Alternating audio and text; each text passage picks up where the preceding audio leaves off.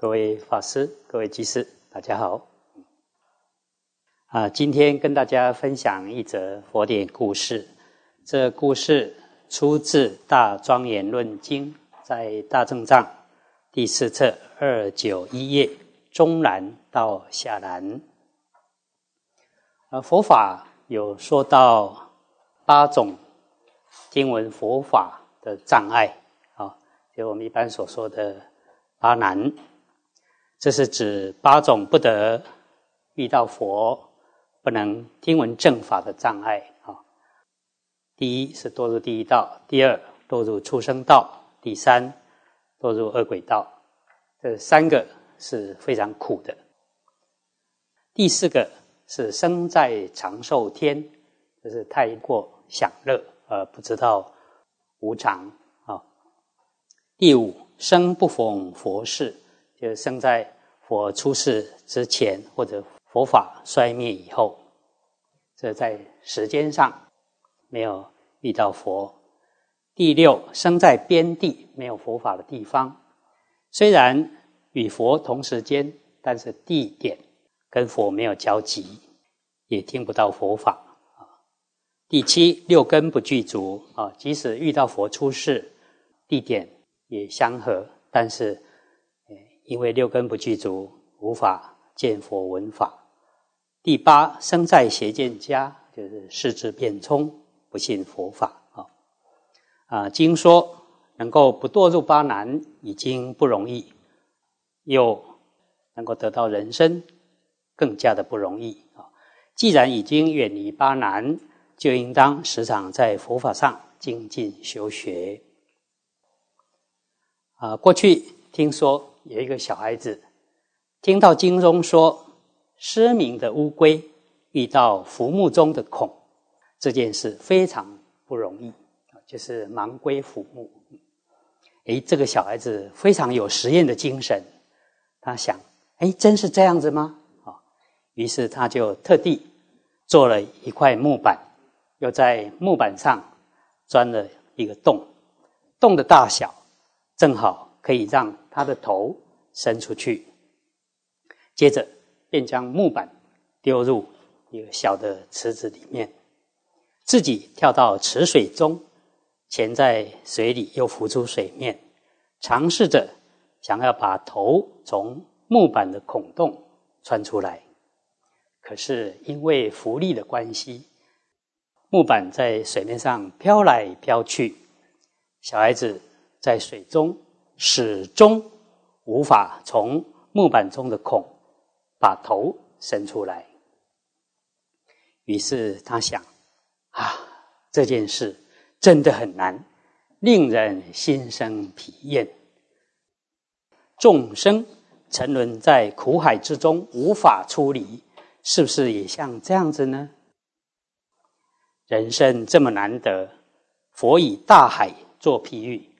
浮木上的孔这么的小，乌龟又失明看不见，而且一百年才浮出水面一次啊！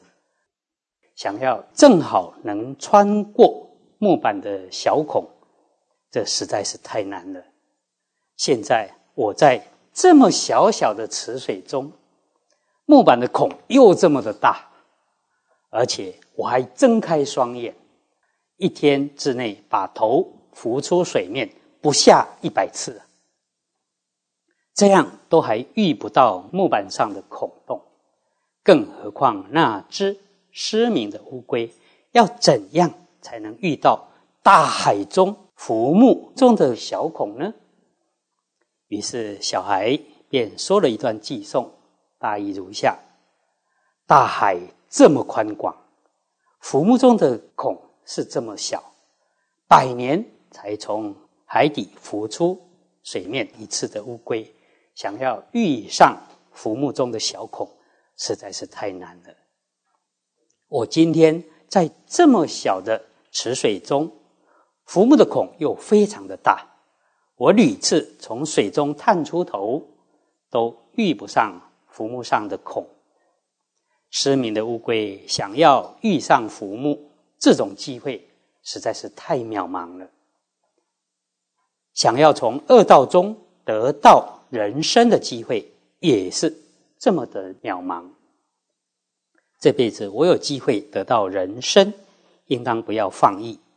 更何况，如恒河沙数那么多的佛陀，我都还没遇到过呢。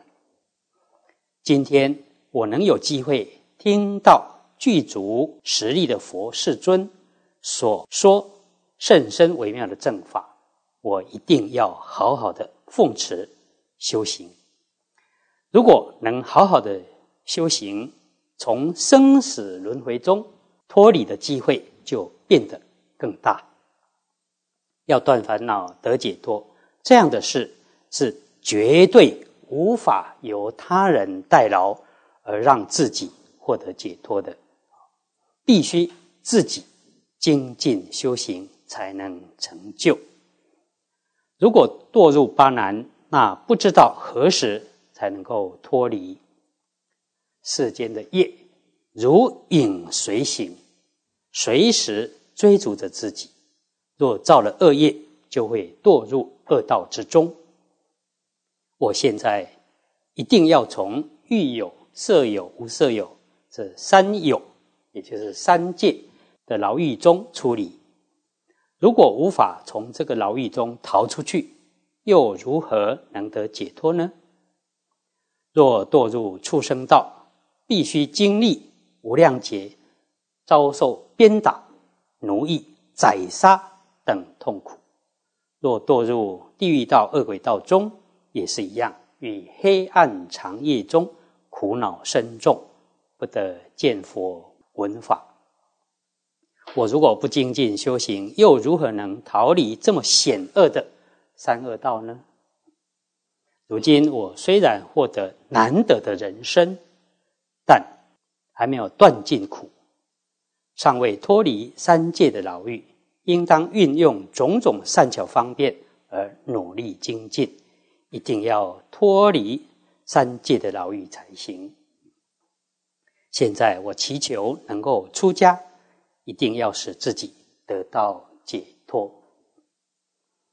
啊，故事中的这个小孩非常有实验的精神啊。听佛说，人生难得如盲龟浮木，他自己跳下池水，却无法穿过木板的孔。他拿佛典里面的盲龟浮木跟自己做了几个比较啊，至少有四个、五个比较。一个是乌龟，一个是人啊，那一个是大海，很大。而我所在的地方是一个小小的池水，而且大海还有潮汐，波浪汹涌。啊，小小的池水，水面还比较平稳呢。好，那木板，在大海里面的木板是小小的孔，我现在钻的孔是这么的大啊。啊，乌龟它是失明看不见，而我又是睁开了双眼。要找这个木板，还是找不到。另外，就是乌龟百年才浮出水面一次，而我在一天之中浮出水面不下百次啊。这样对比之下，啊，要得到人生，真是非常非常的困难啊！啊，我们能够有幸遇到佛法，应该好好把握。好好精进修行，不要再变成失明的乌龟了啊！啊，我们大家一起共勉。